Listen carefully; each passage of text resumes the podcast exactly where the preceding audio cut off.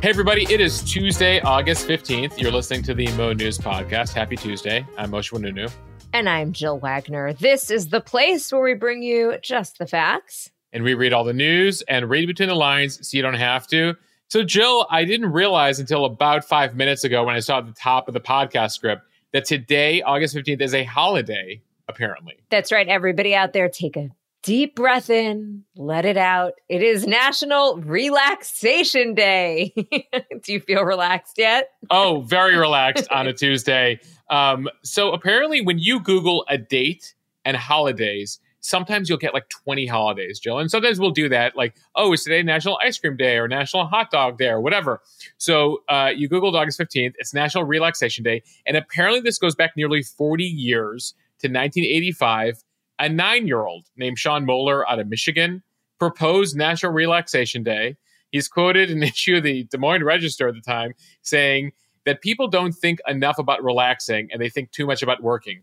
This is advice from a nine year old, by the way, guidance from a nine year old. So uh, you should take a moment to relax today and thank a nine year old for proposing National Relaxation Day. That's Sean, uh, wise beyond his years. Thank you for that, Sean.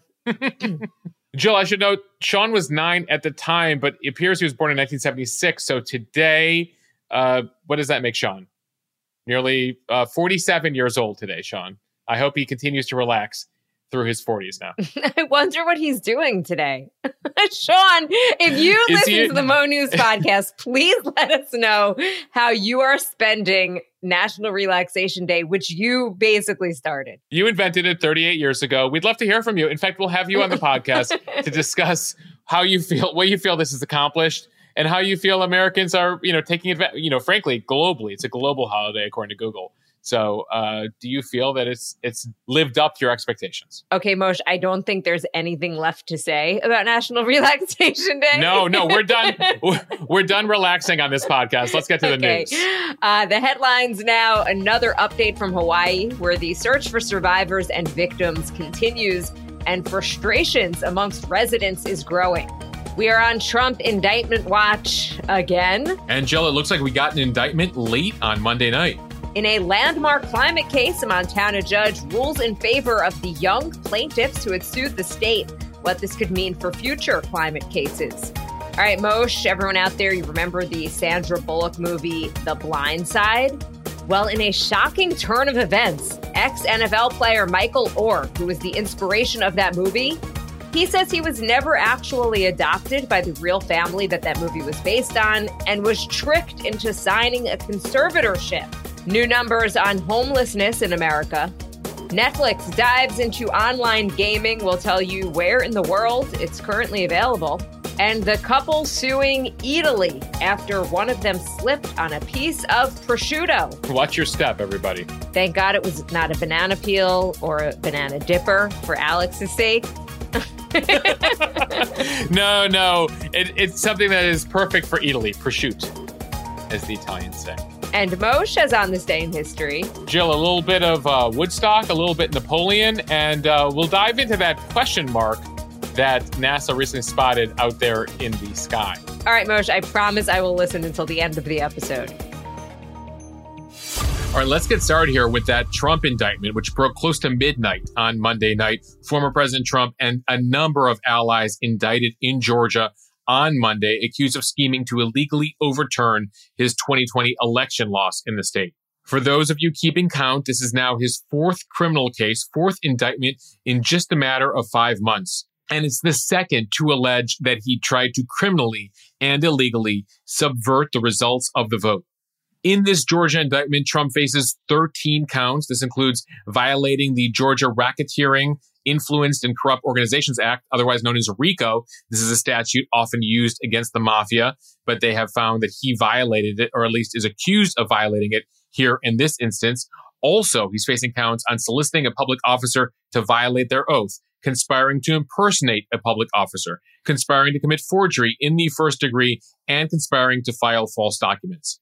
But it's not just Trump. He was charged alongside 18 others, including several allies. This is all part of a 98 page indictment that Pop laid on Monday. So it's Trump along with 18 others, a total of 19 people here. That includes his former White House Chief of Staff, Mark Meadows, who faces two counts, and his former attorney, former New York City Mayor Rudy Giuliani, who also faces 13 counts in this indictment. He was heavily involved in that effort to overturn the election in Georgia. Also named are several other Trump advisors, including attorney John Eastman. He was the architect of the scheme to overturn the election. Eastman faces nine counts as part of this indictment. This is all part of a two year investigation by Georgia prosecutor, District Attorney Fani Willis, who's been investigating all of this. This indictment from a grand jury out of Fulton County, Georgia, was ignited by a January 2021 phone call in which the then president, Trump, suggested that Georgia's Republican Secretary of State, in a phone call, help him find 11,780 votes. That many votes needed to reverse his loss to Biden. Now, keep in mind, this phone call took place after the votes were cast, after they were counted, after they were recounted and certified. Trump still pushing here both the Republican Secretary of State and the Republican governor. So Willis began investigating and it quickly expanded to other efforts by Trump and the people around him, which included a number of other allegations, including trying to thwart the electoral college process, harassing election workers, spreading false information about the voting process in Georgia, and compromising election equipment. This is the hack in a rural county in Georgia, which we got some details on in the indictment. Trump, of course, denies that he committed any crime here. He calls this a political witch hunt. He defended his calls to Georgia officials as, quote, perfect, the perfect phone calls.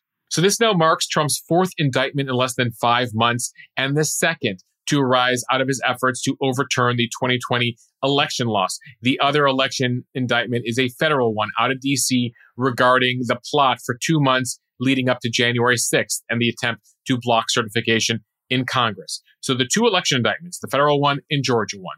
Then you have the federal classified records indictment. That's the one out of Florida regarding the couple hundred documents he took home with him and then tried to block the government allegedly from getting back. And then fourth, you have the indictment out of New York.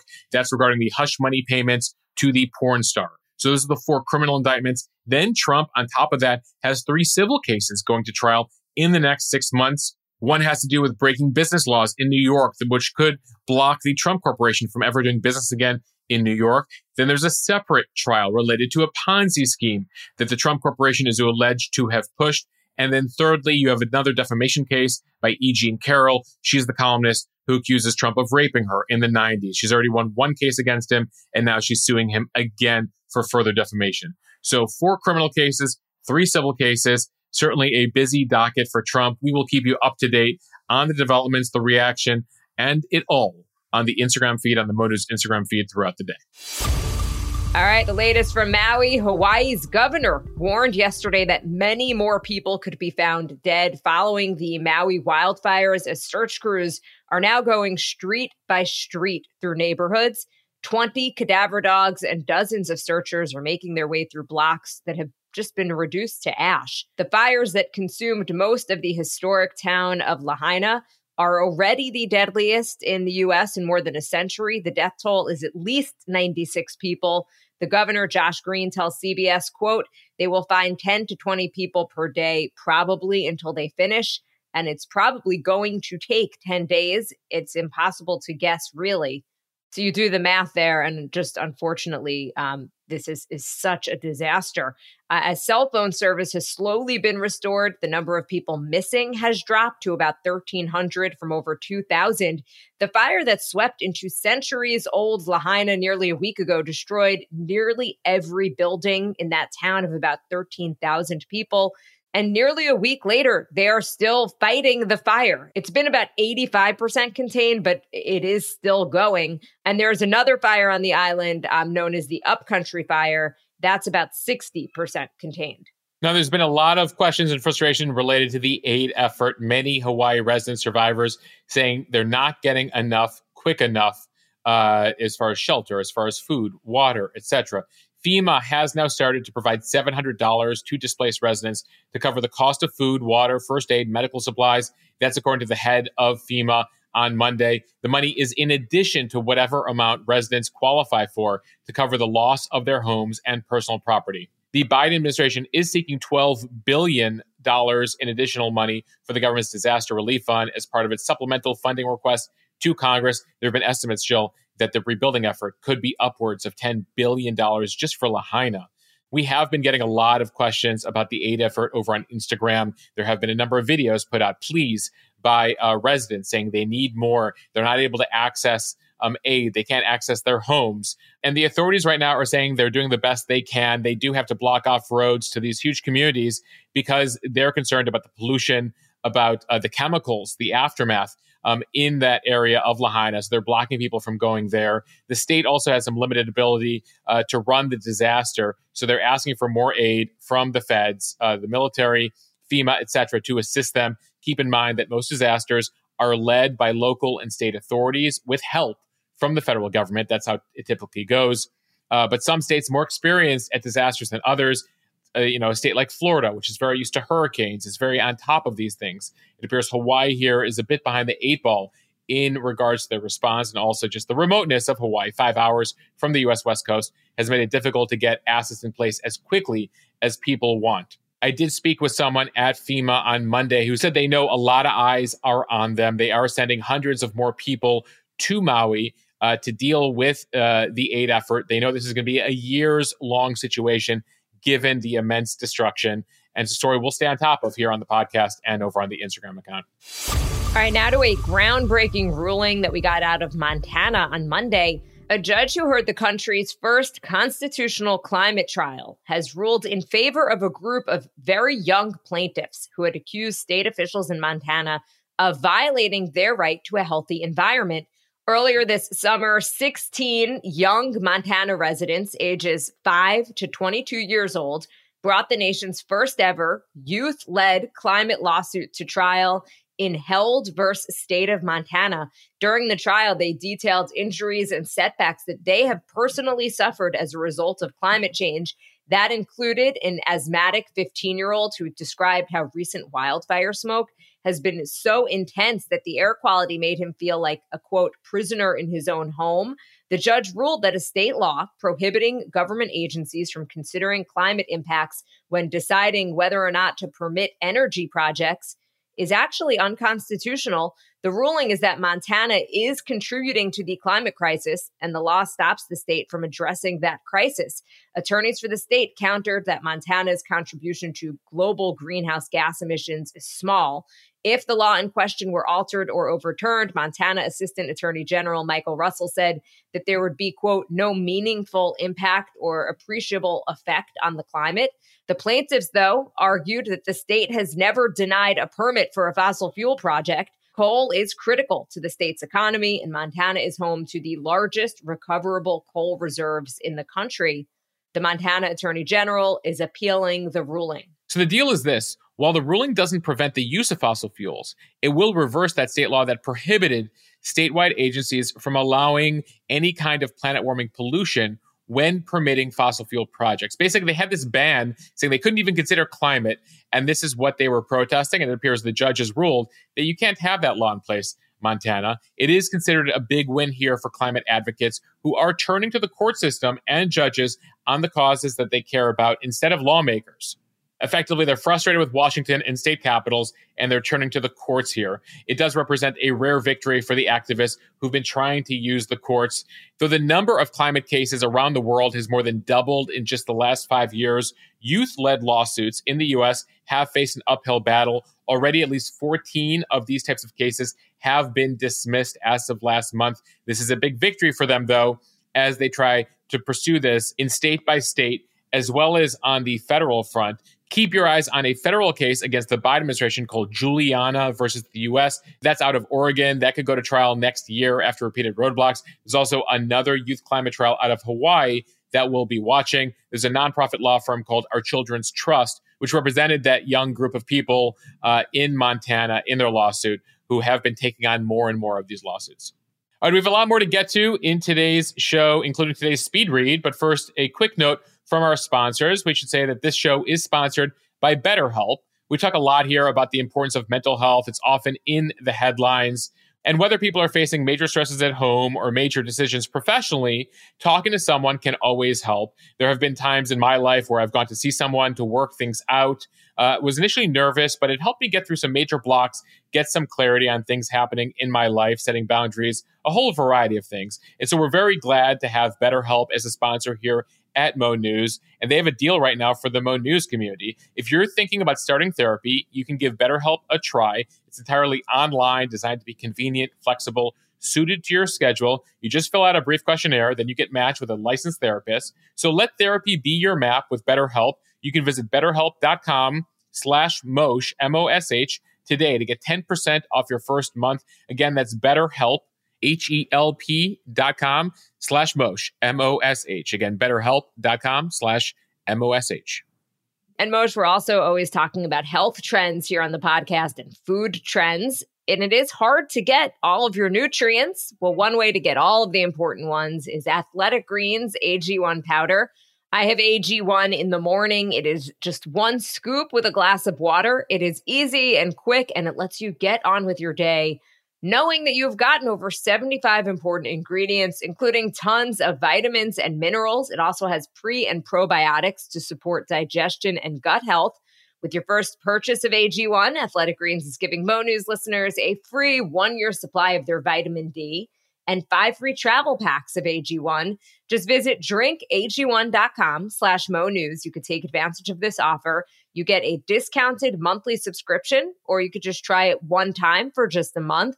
Again, that is drinkag1.com slash Mo News, M O N E W S, for this special deal and really start to take ownership of your health. All right, time now for the speed read from NBC News, a bombshell story for many of us who either read the book or saw the movie The Blind Side.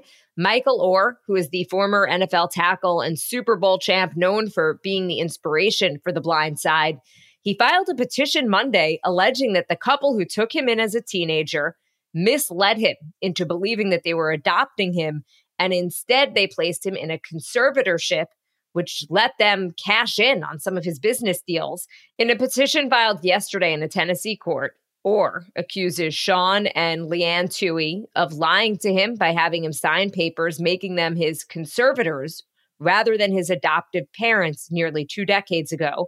The story of Oher and the Tuohy family became the subject of the Oscar winning film starring actor Sandra Bullock in the role of Leanne Tuohy.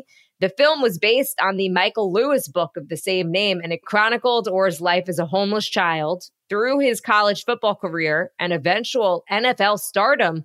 So Oher right now is accusing the Tuohys of enriching themselves at his expense by continuing to falsely and publicly representing themselves as his adoptive parents to this day. So he apparently has since learned that the Tuohys negotiated a deal with 20th Century Fox that left Oher without any payment for the rights to his name, likeness, and life story, while the Tuohy family received a contract price of 225 grand in addition to 2.5% of the film's net proceeds.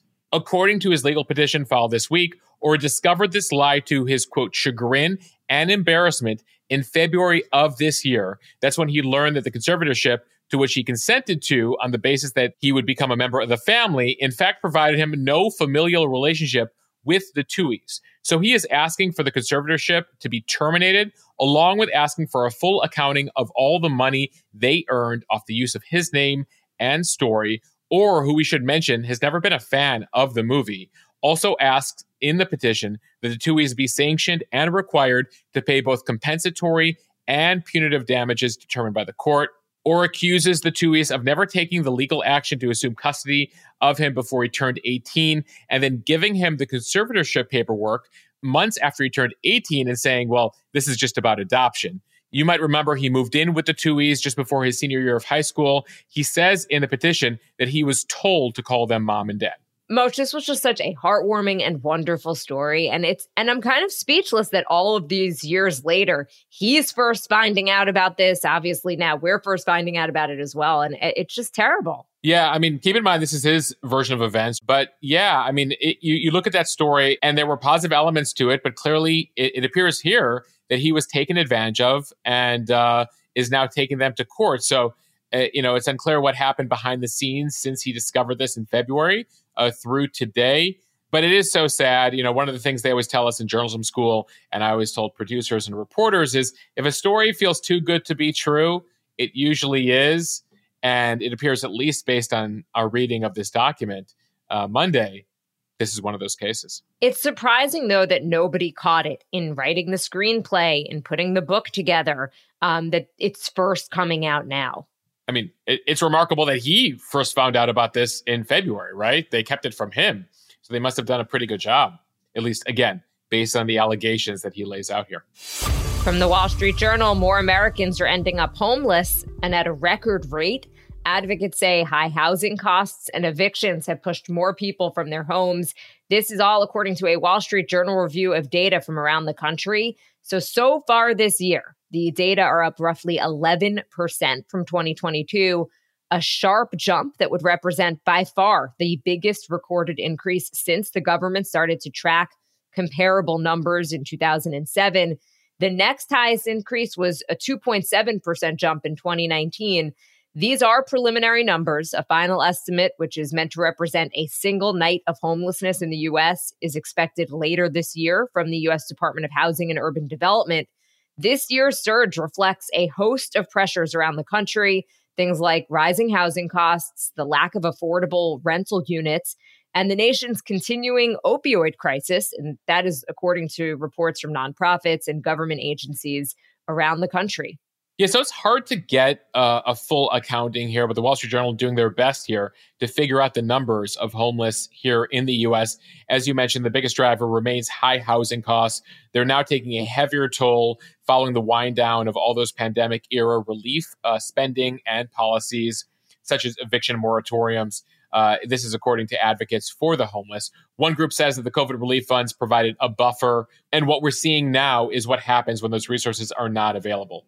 So, looking at a few cities here, Denver has reported a 32% increase in homeless numbers in this year's point in time count. That's among the largest increases that we've seen in big cities. LA County reporting a 10% increase. Some places like New York City saying influx of migrants have also inflated homeless counts.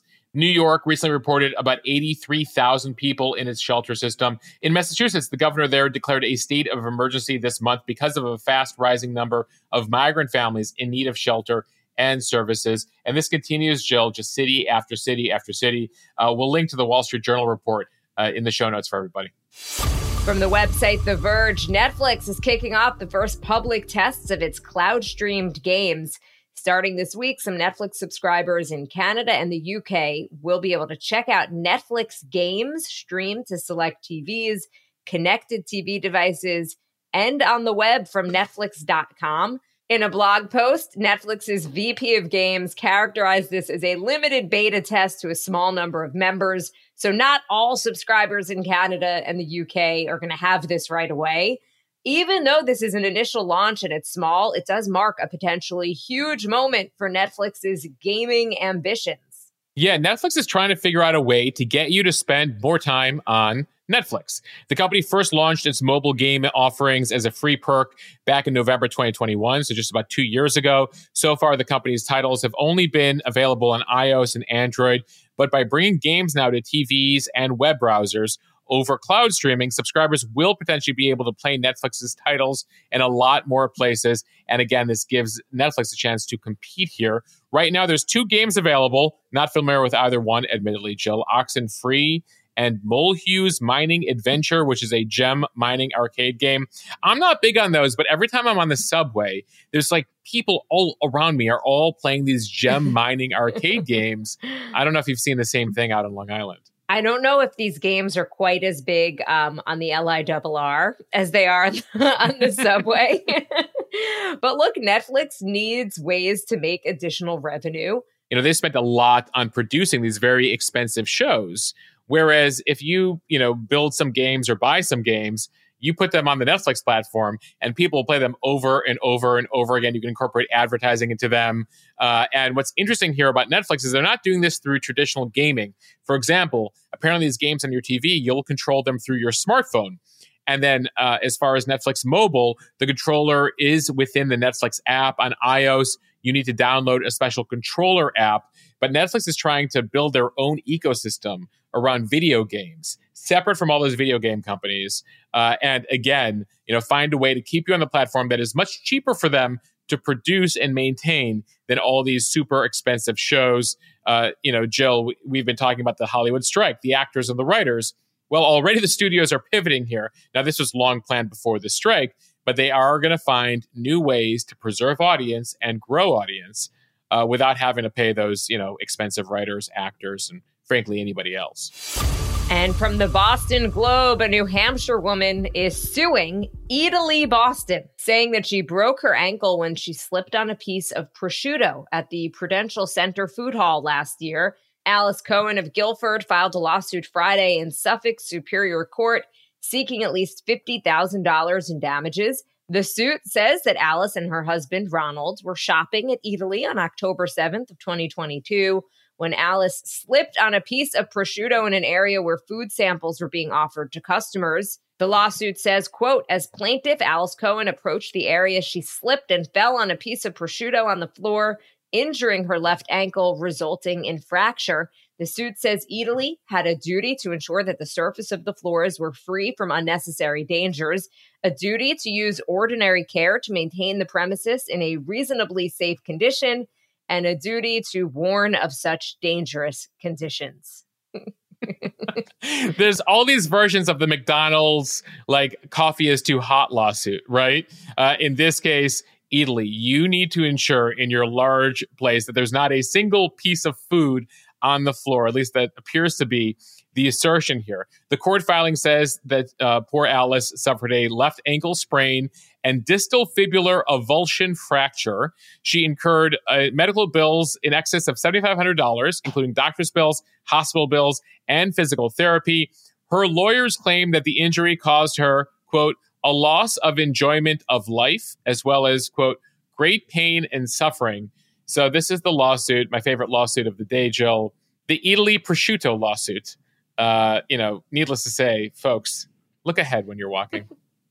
I have a friend who just goes to supermarkets for the samples. So she just goes from kind of one sample spot to the next. So you'll say, oh, Whole Foods on 57th Street. She'll be like, oh, go Monday, 10 a.m. They put all the samples out. Um, but never does she talk about samples on the floor.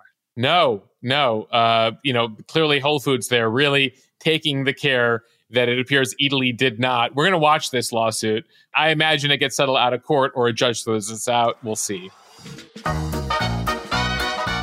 All right, now time for On This Day in History. We're going to begin in the 18th century. On this day in 1769, Napoleon was born in France. He would go on to lead France's historic conquest of Europe and then its loss. And that would lead to his exile, not once, but twice. Uh, he makes the island of Elba very famous, Jill. And here, when you teased Napoleon, I, I thought perhaps you were referring to the dessert. Well, there's so many things named after him. He's got a dessert, he's got a complex, a whole variety of things. All right, let's fast forward to the 20th century. After three decades, the Indian independence movement, led by Mahatma Gandhi, achieved its goal as a free and independent India. It was established today, ending 200 years of British rule. All right, let's fast forward to the 21st century. Astronomers on this day in 2001, 22 years ago, announced the discovery of the first solar system outside our own. They discovered two planets orbiting a star in the Big Dipper. Uh, that was 22 years ago. Jill, the big space story we've been covering on the Instagram feed in the last few days is the question mark that uh, NASA telescopes recently discovered in space. Have you been following it? I've seen the picture. What is it? I don't understand. So it's the universe telling us what the hell is going on here. exactly. It's the universe going, uh, guys, everything okay down there? we understand you have this symbol for uh. This is us asking uh. Um, anyway, so they discover this while taking pictures of some known stars, and they're like, wait, what is this in the background? They discover this question mark. We posted it over on the Instagram account. Well, according to scientists, they believe it's two galaxies merging together, swirling together, which is what creates the uh, question mark like look. Uh, keep in mind that a galaxy is like our Milky Way, of which there are many, many, many billions of stars and solar systems. By the way, our galaxy, the Milky Way, is set to merge with another galaxy, Andromeda, but you don't have to worry about that for a while. In 4 billion years, that's when things will start to get a little crazy uh, as we start to mix it up with another galaxy. And finally, just two years ago on this day is when the Taliban took over Kabul, the capital of Afghanistan, after that catastrophic U.S. exit. We'll end here with a bit of music news. On this day in 1969, the Woodstock Music Festival began in upstate New York. With the U.S. very deep in the Vietnam War, in the midst of that civil rights movement, Woodstock was an opportunity for people to escape into music and spread a message of unity, love, and peace. And finally, Jill.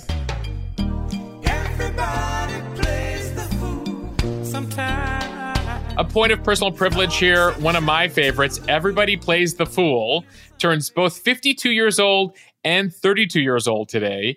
The song was first released by the group The Main Ingredient this month in 1971, and then remade and re released again today in 1991 by Aaron Neville. Which version do you like better? Well, I just played for everyone the Aaron Neville version, which was kind of top of mind for me. But, you know, I feel like I got to give credit where credit's due and go with the main ingredient. Everybody plays. I. It is a great song. Jill, I feel like it's like the perfect song for this podcast and like half the stories we cover every day. So, Mosh, the opposite of me working from the office is what is yes. going on today during this podcast. I've been noticing you've had a little guest, a special guest. My daughter Alexandra's actually been sitting in for part of this recording. Um, and at some point, she's been tapping my shoulder, whispering some things to me. Now, if you're new to this podcast, though, and you listen all the way to the end, you might hear this very sweet voice saying, Thanks for listening to the Mo News podcast. Well, that is my daughter. Uh, you want to do a live version right now, cutie? Go for it. Come on, you can do it. Thanks for listening to the Mo News podcast. Nice work. All right, everyone, thank you for listening to the podcast. If you like what you hear, share this with your friends. We'd really appreciate it. It will help us grow. Follow us and subscribe so you don't miss an episode and review us in the App Store. Thanks, everybody. Jill, I'll see you, Alexandra, and everybody else tomorrow.